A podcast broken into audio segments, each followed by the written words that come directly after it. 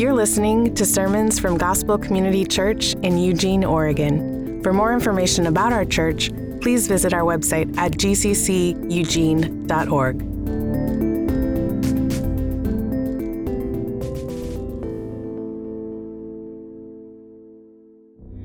Exodus, deliverance, a way out.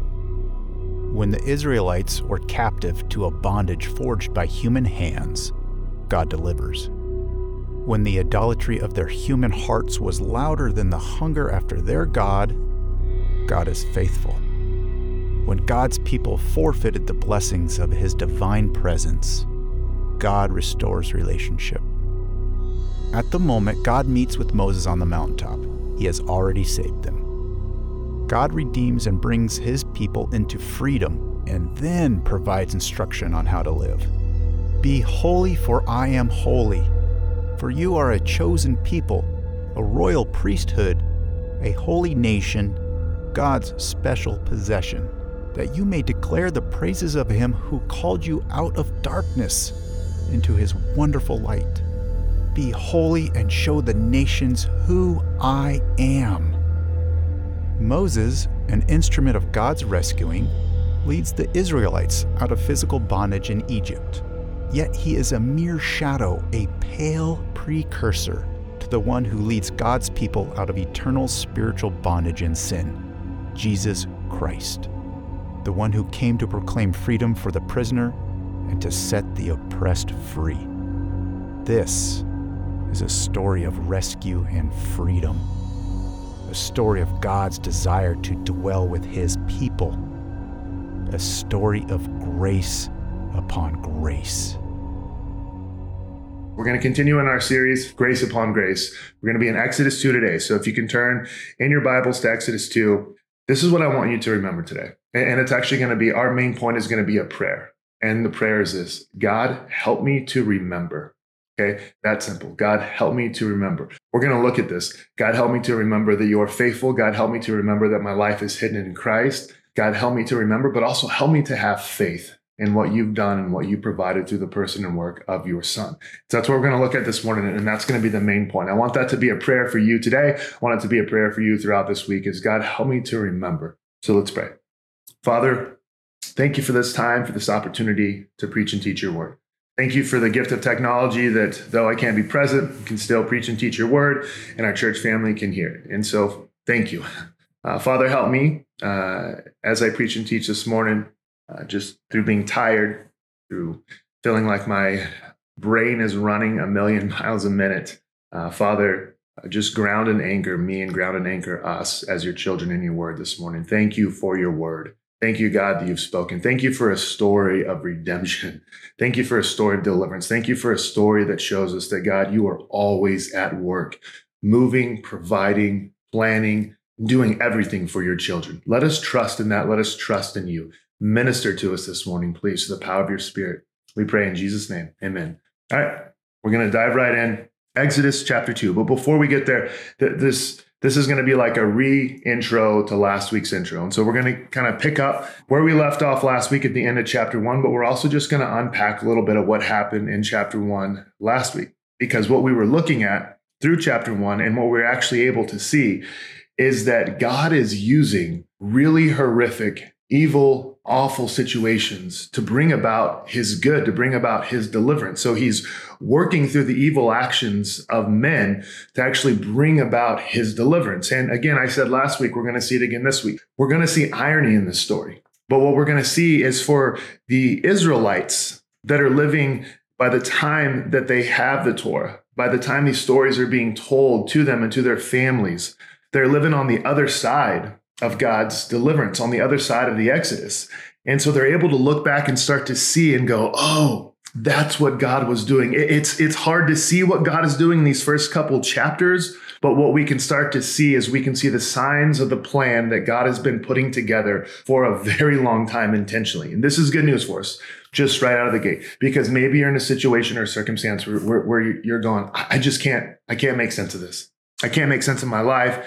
I can't see God's hand. I can't see God's work. I, I, can't see what he's doing. And I'll quote Charles Spurgeon, who says, When you can't make sense of the hands of God, trust his heart. We have passages like this. We can trust God's heart to see that God is intentionally working in the big and small details of your life for his glory and our good. And so we we left off last week with this main point. You can't lose. You can't lose because Christ already won. He won the ultimate, the greatest battle that's ever been fought. He fought it alone, he won it alone, and then he imputed that victory to us. What we see last week is we see the spiral of sin. We have this visual representation, this external picture of what sin is doing on the inside and the way that sin leads to corruption, the way that sin leads to despair, the way that sin leads to death. I mean, it literally makes this awful king and ruler kill innocent children. It says this at the end of chapter one. It says, And because the midwives feared God, he gave them families. Then Pharaoh commanded all his people, every son that is to be born to the Hebrews, you shall cast into the Nile, but you shall let every daughter live. That's how it ended last week. The Nile becomes a place of death. He, he now, since the midwives aren't doing what he's asking, since things are getting more out of his control, he tells all the people in Egypt, he, he, he says this, he's like, this is an edict for all of you if you see a baby and it's a male Hebrew baby, you are to take that baby and you are to drown it in the Nile River. Now, we are 4,000 years or so removed from this text, but I don't think we should be removed from the emotions that mothers, that brothers and sisters, that fathers, that people felt. This is the gross darkness of what sin does on the inside it's horrific. This is the ultimate exodus that needs to happen is we need God to rescue us from our sinful state. We need God to rescue us from our rebellion because we see this is what it leads to killing and murdering innocent children. So the, the place of the Nile becomes a place of death. And then we roll into chapter two, where we're going to be today. So let's read chapter two, verse one. Now a man from the house of Levi went and took as his wife a Levite woman. The woman conceived and bore a son. And when she saw that he was a fine child, she hid him three months. Remember the language hid. Remember it from the garden in, Genesis 3. God is approaching man and they hid themselves. They, they covered themselves with fig leaves. So she hid him for three months. Verse 3. When she could hide him no longer, she took for him a basket made of bulrushes and daubed it with bitumen and pitch. She put the child in it and placed it among the reeds by the riverbank. And his sister stood at a distance to know what would be done to him. Now the daughter of Pharaoh came down to bathe at the river, while her young women walked beside the river. She saw the basket among the reeds and sent her servant woman, and she took it. Verse 6 When she opened it, she saw the child, and behold, the baby was crying. She took pity on him and said, This is one of the Hebrews' children. Then his sister said to Pharaoh's daughter, Shall I go and call you a nurse from the Hebrew women to nurse the child for you? And Pharaoh's daughter said to her, Go. So the girl went and called the child's mother, and Pharaoh's daughter said to her, Take this child away and nurse him for me, and I will give you your wages. So the woman took the child and nursed him. When the child grew older, she brought him to Pharaoh's daughter, and he became her son. She named him Moses because she said, I drew him out of the water. Right out of the gate in chapter two, we need to see this.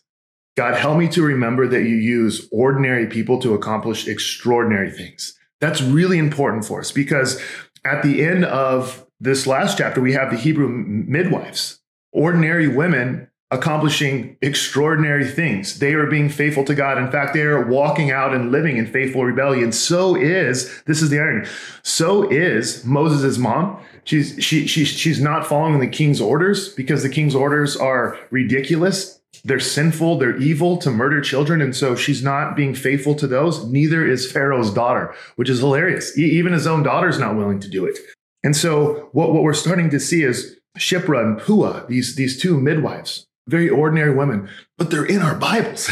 they're in our Bibles because they were faithful. And because their faithfulness, the Israelites were redeemed and they were rescued. And because they were redeemed and rescued, the Messiah comes through that rescue and then leads us to Christ.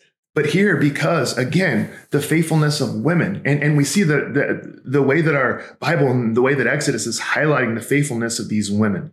Moses' mother hides him. I think this is important to see that God uses ordinary means and, and, that we need God to help us remember. God, help me to remember. Help me to remember to use ordinary people because I think we oftentimes believe as Westerners and as Christians that what God needs to do to do something incredible for his kingdom and for the gospel here in Lane County, whatever it is, is God needs, if God would only save that athlete, if God would only save that famous person, if God would save that person because they have such a big personality, if God would save that person because they have so much money, what we're saying whenever we say those things is that what we actually trust in is not in the power of God Himself to work through very ordinary people to accomplish big things. What we're saying is we trust in their wealth, we trust in their charisma, we trust in their personality, we trust in all those things. Those people are sinners in need of God's grace. And in fact, oftentimes what God would need to do is start to strip them of those things that they would place their confidence and trust in instead of God Himself, which is why sometimes those people that do get saved might not necessarily last that long, or they oftentimes don't because their trust and faith has actually been in all this fame and all this notoriety and all this that, that they had. And so we oftentimes think, boy, raise up a Billy Graham. But the truth is, is what the church needs and what our church family needs is not the Billy Grahams. We need the Bible study teachers that are teaching the Billy Grahams. We need the faithfulness of the people that are raising up and teaching our children. We need the faithfulness of ordinary people working ordinary jobs in their ordinary lives to see that as an act of worship and the way that God uses that collectively to accomplish his plan. His word shows us in the first two chapters that it's not these extraordinary people. It is very ordinary. And then when Jesus comes on the scene, he, he, he's, he's not recruiting all of these big people with these big names and these big backgrounds and these big personalities. That's sadly so oftentimes what, what, what we think and what we hear. Boy, if God would just bring them in, can you imagine what they could do? That's having a big view of man and a small view of God. Because Jesus gets some fishermen. he gets some blue collar ragtag guys, and they go and they change the world. We have to ask God, help us to remember that you use ordinary people to do extraordinary things. And so, what is God calling us to do? We see the faithfulness here. We see this language here. This is important language because the only other time that we see this word for basket that we see in verse 3 is used previously when it refers to the ark. So Noah builds this wooden ark that he and his family are placed in. His family are the recipients of Noah's work, and they're placed inside of this wooden ark where they're held safely from the wrath of God as the earth is flooded. Now we see there's another wooden ark, there's a wooden basket that this boy this child Moses is placed into, where he's he's also rescued from the place of death, the Nile River. He's spared from the wrath of the Nile. He's spared from the wrath of this tyrannical leader Pharaoh. But what's amazing is God is showing I'm taking the place of death, the Nile River, and I'm bringing forth my deliverer. I'm taking the place of death, the Nile River, and through it, I'm bringing forth someone who is going to deliver you from death and oppression. What is this pointing us to? This is pointing us to the tomb of Jesus Christ. God literally takes the place of death, a tomb, and through it, Jesus conquers it and makes it a place of life where he provides victory. We need God to help us to remember that, that God is always at work in the darkest and vile and, and gross situations, bringing it and using it for our good and for his glory. We see that here. So the, the other thing that, that we see here is we see Pharaoh's daughter, the princess, says, This is so awesome. She, she says, Yeah, go, go and get someone who, who can feed this child. And so what she's actually doing is she's paying Moses' mom to feed this child. so she's actually getting paid to raise her child now, which is again completely against Pharaoh, completely against anything he said, but that's what's happening. It's it, it, it's us remembering that God help us to remember that you're faithful. God, help us to remember that we can't make sense of what's going on in life, but you're good. God, help us to remember that you're good. These stories show us that God is at work in ways that we can't even see, realize, or understand. So, Moses is rescued. He's rescued because he was in a wooden ark. That's going to be important later. Now, we get to this, verse 11. One day, when Moses is growing up, whoa, what happened? We don't know a lot about Moses' childhood. In the same way, again, we see the gospel writer Matthew. We, we don't know a lot about Jesus's boyhood. We know very little. He, he, he goes through it, and before you know it, we have his ministry. So it's it's it's a really unique parallel showing in the same way we don't know much about Moses' boyhood, his teenage years, anything like that. well, what we see is now he's an adult. We know from the book of Acts that Moses is 40 years old at this point. So, so right now, one day when Moses has grown up, he's 40 years old. Let's read on. He went out to his people and looked on their burdens, and he saw an Egyptian beating a Hebrew, one of his people. He looked this way and that, and seeing no one, he struck down the Egyptian. And what did he do? He hid him in the sand. He hid him. Again, hit him. This is incredible. We have to see this. Moses' first look was left and right. It was a horizontal look. That means that Moses' chief concern had nothing to do with his sin, what he was doing, and the fact that God sees everything. He was looking left and right to make sure no see. I was at Albertsons last week and I was checking out at the U scan. I heard a comedian call it the U steal uh, station because you can basically steal whatever you want. Well, I did. I, I, stole a bottle of wine accidentally, just and it was in the sh- top of my cart. And so I get out to, to my car and I'm like, dang it. I never paid for the wine. I did the same thing Moses did. I, I, I looked around. I was like, I wonder if anyone would even know. I wonder if anyone even saw it. I don't really want to go back inside it. It's an inconvenience my first thought was not God sees. My, my first thought was not, does my stealing grieve the heart of God? We see this with Moses. We see this with myself. I, I want to be hidden in uh, this image that where people think well of me. So that's my first thought. I, I went back in and paid for the wine. Honestly, I was a little bummed because I'm like, it's it's a big store. I went in. I was honest. I hope they. Were, I kind of wish they were just going to be like, keep the wine, but they didn't. They charged me for it. The moral of the story is be honest. I don't know. So, anyways, Moses murders a man. The man who wrote the first five books of the Bible, the man God is going to use, which I think what's incredible in the story of Exodus, which I hope that you're reading it. I hope that you're reading ahead. Uh, we, we built out a plan to read through the book of Exodus. That way we can all come together ready and excited to hear God's word, but also it helps us with our gospel communities. But said to, to say all this is I don't see much more addressed about this, you know? Like, this is a big deal. Like, this man murdered someone. The man who wrote the Torah, the first five books, again, he murdered someone. The man that God is going to use to use to deliver his children is a murderer. Tell me that the Bible is not a story of grace upon grace. It quite literally is. We, we have someone who's a murderer. He buries him in the sand. What happens? Well, Verse 13. He went out the next day, and behold, two Hebrews were struggling together. And he said to the man in the wrong, Why do you strike your companion? He answered, Who made you a prince and a judge over us? Do you mean to kill us as you killed the Egyptian? Then Moses was afraid and thought, Surely the thing is known. Who does he care that it's known by? When Pharaoh heard of it, he sought to kill Moses, but Moses fled from Pharaoh and stayed in the land of Midian, and he sat down by a well. So, again, Moses Moses' concern is not, I've grieved the heart of God. Moses' concern is that people are going to find out. What's interesting is, and we need to see this, is that Moses has a really good desire. It's executed poorly, but it's a good desire. Moses doesn't like injustice. Moses doesn't like bullying because he doesn't just do this with the Egyptian. He does this with his own Hebrew brothers. Like he's stepping in. He doesn't like what's happening. That is a good, godly desire. Murdering someone, not. But him stepping in, that's a really good thing. And I believe oftentimes God has given us desires. What we need God to help us remember is God help us to remember what it is to have the courage to live those desires out, what it is to have those desires reshaped and transformed. But that's where we're at. We have Moses. He murders someone. He tries to separate a fight amongst the Hebrews. They, they call him out for murdering someone. And so Moses is scared. Pharaoh wants to kill him. That is where we're at. Moses now has to go into hiding. He has to flee. He has to get out of Egypt because Pharaoh is going to kill him. This story so far talks about hiding. It's sending Moses into hiding. And, and I just have this simple question. Hiding takes us back, as I said earlier, to Genesis 3. The man and woman needed to hide from God because they felt something. They felt shame. They were naked and ashamed. You see, shame makes us go into hiding. Shame over things that we did make us go into hiding. Moses has to go into hiding because of something that he did in the past. Sadly, much of us are still identifying. Sadly, much of us are still being defined by the guilt or the shame that we feel from things that we've done in our past.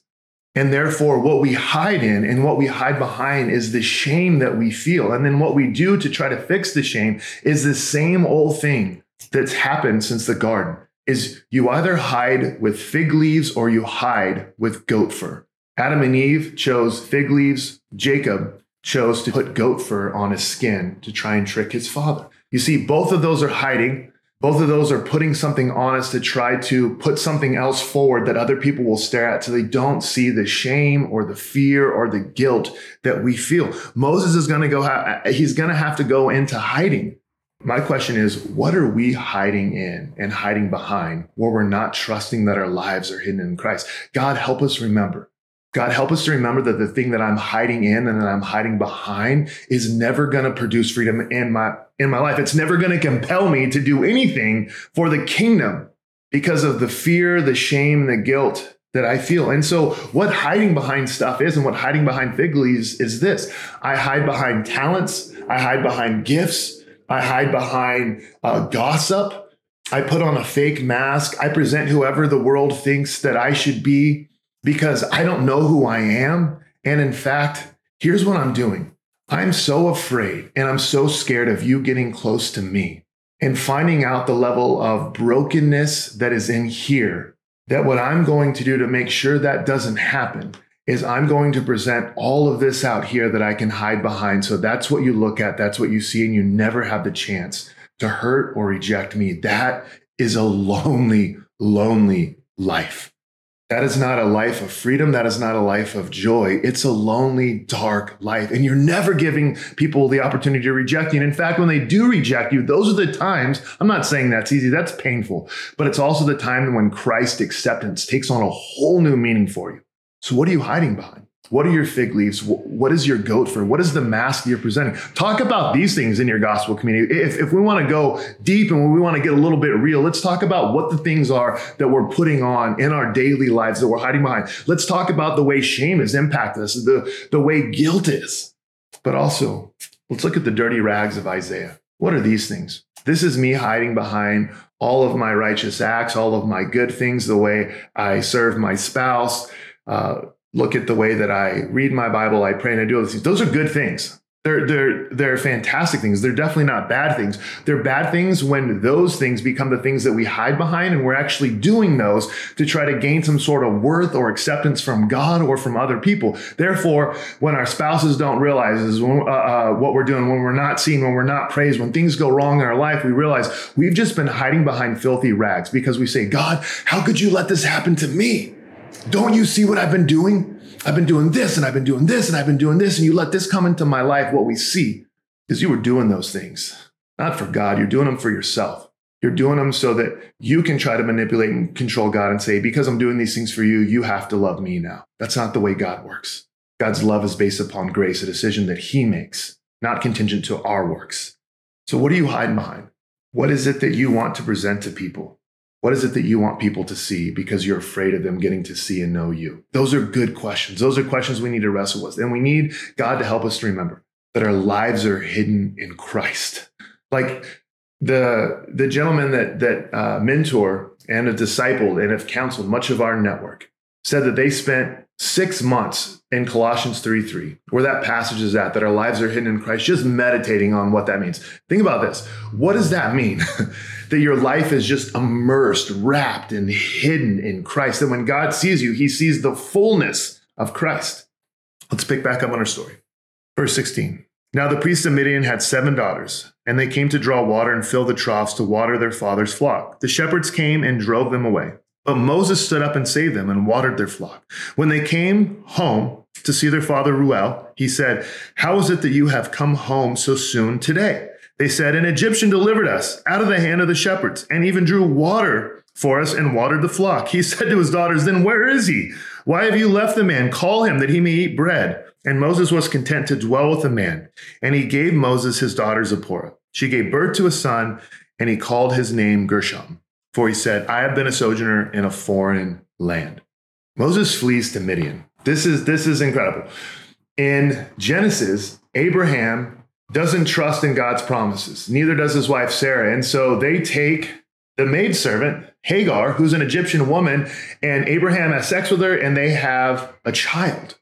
Out of this marriage, out of this lack of trust in God and in his promises and his covenant, they take matters in their own hands. But through them comes the Midianite people.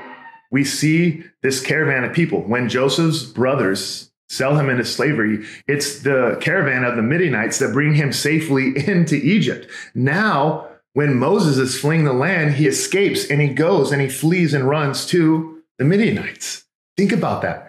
God help us to remember. God help us to remember that you're always at work in ways that we can't even see. This is a story of God using the horrific evil acts of men to accomplish his good will. Again, this is a story of a lack of faith. Abraham didn't have the faith at that moment to trust God. Neither did Sarah. But God took all of that, provided this whole clan, this whole people group that was going to provide for his people, that was going to bring Joseph safely in, that was going to provide for Moses. Not only does Moses have a safe refuge in them, he also knows people now for when uh, the Israelites are delivered that know the land. Not only that, but Reuel means friend of God. Elsewhere, he's called Jethro. This is the only time that, that he's called Reuel for, for whatever reason.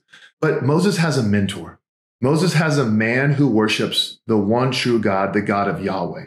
God provides someone in Moses' life who is going to take him back to the one true, only God, the monotheistic God, the God Yahweh, the God of his people Israel, the covenant God. He's going to reshape him from this polytheistic Egyptian false God worship culture that he's spent 40 years in and help him to see your sin is first vertical, not horizontal. He's going to help them to see this is who God is. This is what our God is like. This is how our God operates. He's provided. God has provided for him. Not just that. This is, it's, the story is amazing. And uh, there's these shepherds. They don't have a great name. Shepherds don't. And they're, in a sense, bullying these girls. And so Moses, again, he steps in. And this is the first time it, it, it's like we see Moses a bit composed.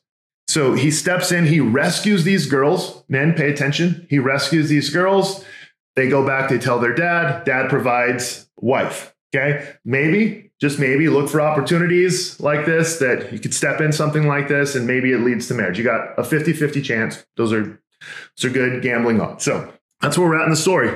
And this is what we see Moses is now being taken from Egypt. And what God is doing is Moses is God is taking Egypt out of Moses' heart removing idolatry, removing sin out of God's love for Moses. He's like, I'm going to need you to be a deliverer, but here's what we're going to do. We're going to start stripping and removing the things that you're hiding in that are, that, that are removing your trust from me. So Moses might have had trust for the 40 years in his life. He's like, I'm a prince. I, I'm, I, I'm royalty. God's like, not anymore. In fact, a murderer who is fleeing, who is gone to another land. And now he's going to become a shepherd. Moses becomes a shepherd. I don't know if you know what the Egyptians think about shepherds, but this is what it says in Genesis 46 34. Every shepherd is an abomination to the Egyptians. So maybe God will take him out of royalty, but then he'll do something else. He's going to make an abomination. Like, man, God is stripping of the things that Moses might place his trust and faith in, the things that Moses might hide in, so that he can place his trust and faith in God. I like what one pastor says, because now Moses spends another 40 years learning from Jethro, learning what it is to be a shepherd, learning what it is to care for God's flock, learning what it is to be patient, because it's going to take a lot of patience to lead over a million people in the wilderness. It's going, to, it's going to take a lot of patience to keep going back to Pharaoh and saying, Let my people go. Let my people go. Let my people go. I like what this pastor says. He says, Moses spent 40 years in Egypt learning something, 40 years in the desert learning to be nothing, and then 40 years in the wilderness proving God to be everything. Let me read it again. Moses spent 40 years in Egypt learning something, 40 years in the desert learning to be nothing, and then 40 years in the wilderness proving God to be everything. For every one year of ministry, Moses lives 120 years. He had two years of preparation. God was training him. God was preparing him. God is training you. God is preparing you. God is, is God allows the situations, the circumstances, the difficult things in our life to come in because sometimes what God is doing is he's doing a work of stripping. God's doing a work of removing and God's doing a work to where our dependence and trust is not in our gifts and our talents. It's in him. In fact, I like what Paul Tripp says. He says that God will take you to places you would never intend to go so he can do a work in you that cannot be done unless you go there. So again, Paul Tripp says God will take you places that you would never intend to go so he can do a work in you that would never be done unless he took you there. And so that's what God will do. And we wouldn't sign up for painful experiences. We wouldn't sign up for, for Moses' life, but we know that God is moving. So God, help us to remember that I can't make sense of all that's going on in my life, but what I can trust in is this, is that you're moving, you're working, and you're good. Let's look at how the story ends. God hears. Verse 23 During those many days, the king of Egypt died, and the people of Israel groaned because of their slavery and cried out for help. Their cry for rescue from slavery came up to God, and God heard their groaning, and God remembered his covenant. First time we see covenant in Exodus with Abraham, with Isaac, and with Jacob, and God saw the people of Israel, and God knew. It's not like this is not saying like God for oh, oh my, my goodness, I forgot about my covenant chosen treasured possession and people. No, this language that God remembers is, is, is actually can be translated as God is being stirred to action. It's like God's coming for his people. I like the Jesus Storybook Bible. I'll probably butcher because I don't have in front of me, but it's the best. I think it gives one of the best definitions of covenant. What is covenant? This is a new word if you're not a Christian. It's this it's God's never ending, never stopping, never ceasing, never giving up, always enduring forever, infinite love. That's what his covenant is. And we know from Abraham that it's God who makes the covenant with Abraham. Historically, what would happen in these cultures is that two people on common ground would walk through two pieces of animals, are, are, animals that have been torn apart. We see in Genesis 15, God tells Abraham, cut the animals in half. What, what would be expected is God would tell Abraham to walk through. What would be expected in that day is a king would tell someone else, a servant of the land, to walk through. And what that was saying is this if you don't obey this covenant, if, if you don't stick by it, this is going to be done to you. That doesn't happen. Darkness falls on the land and God walks through it. Because what God is saying to Abraham is if I don't hold up to this covenant, let this be done to me. And if you don't hold up to the covenant, also let this be done to me. See, we fast forward several thousand years, and that's literally what happens. We find Jesus on the cross as darkness comes over the land. Was he there because he was not faithful to hold up his end? Absolutely not. God was always and will always be faithful to hold his end. He was there on the cross because we have not been faithful and obedient to hold up our end. So therefore, God, the Son, would be torn apart on the cross, which is remarkable because if we go back to the beginning of this story, Moses was hidden in a wooden ark. You see, Noah and his family were hidden in the ark made of wood from the wrath of God. Moses was hidden in the ark made of wood, the basket from the wrath of the Nile. Later in Exodus, Moses will place a wooden staff in the Red Sea, and they, they will be spared from the wrath of God as they walk through on dry land. And then when we get to the cross, what we see is it's ultimately the cross for those who have placed their trust and faith in Jesus Christ, where our lives are hidden and spared from the wrath of God because Jesus took it.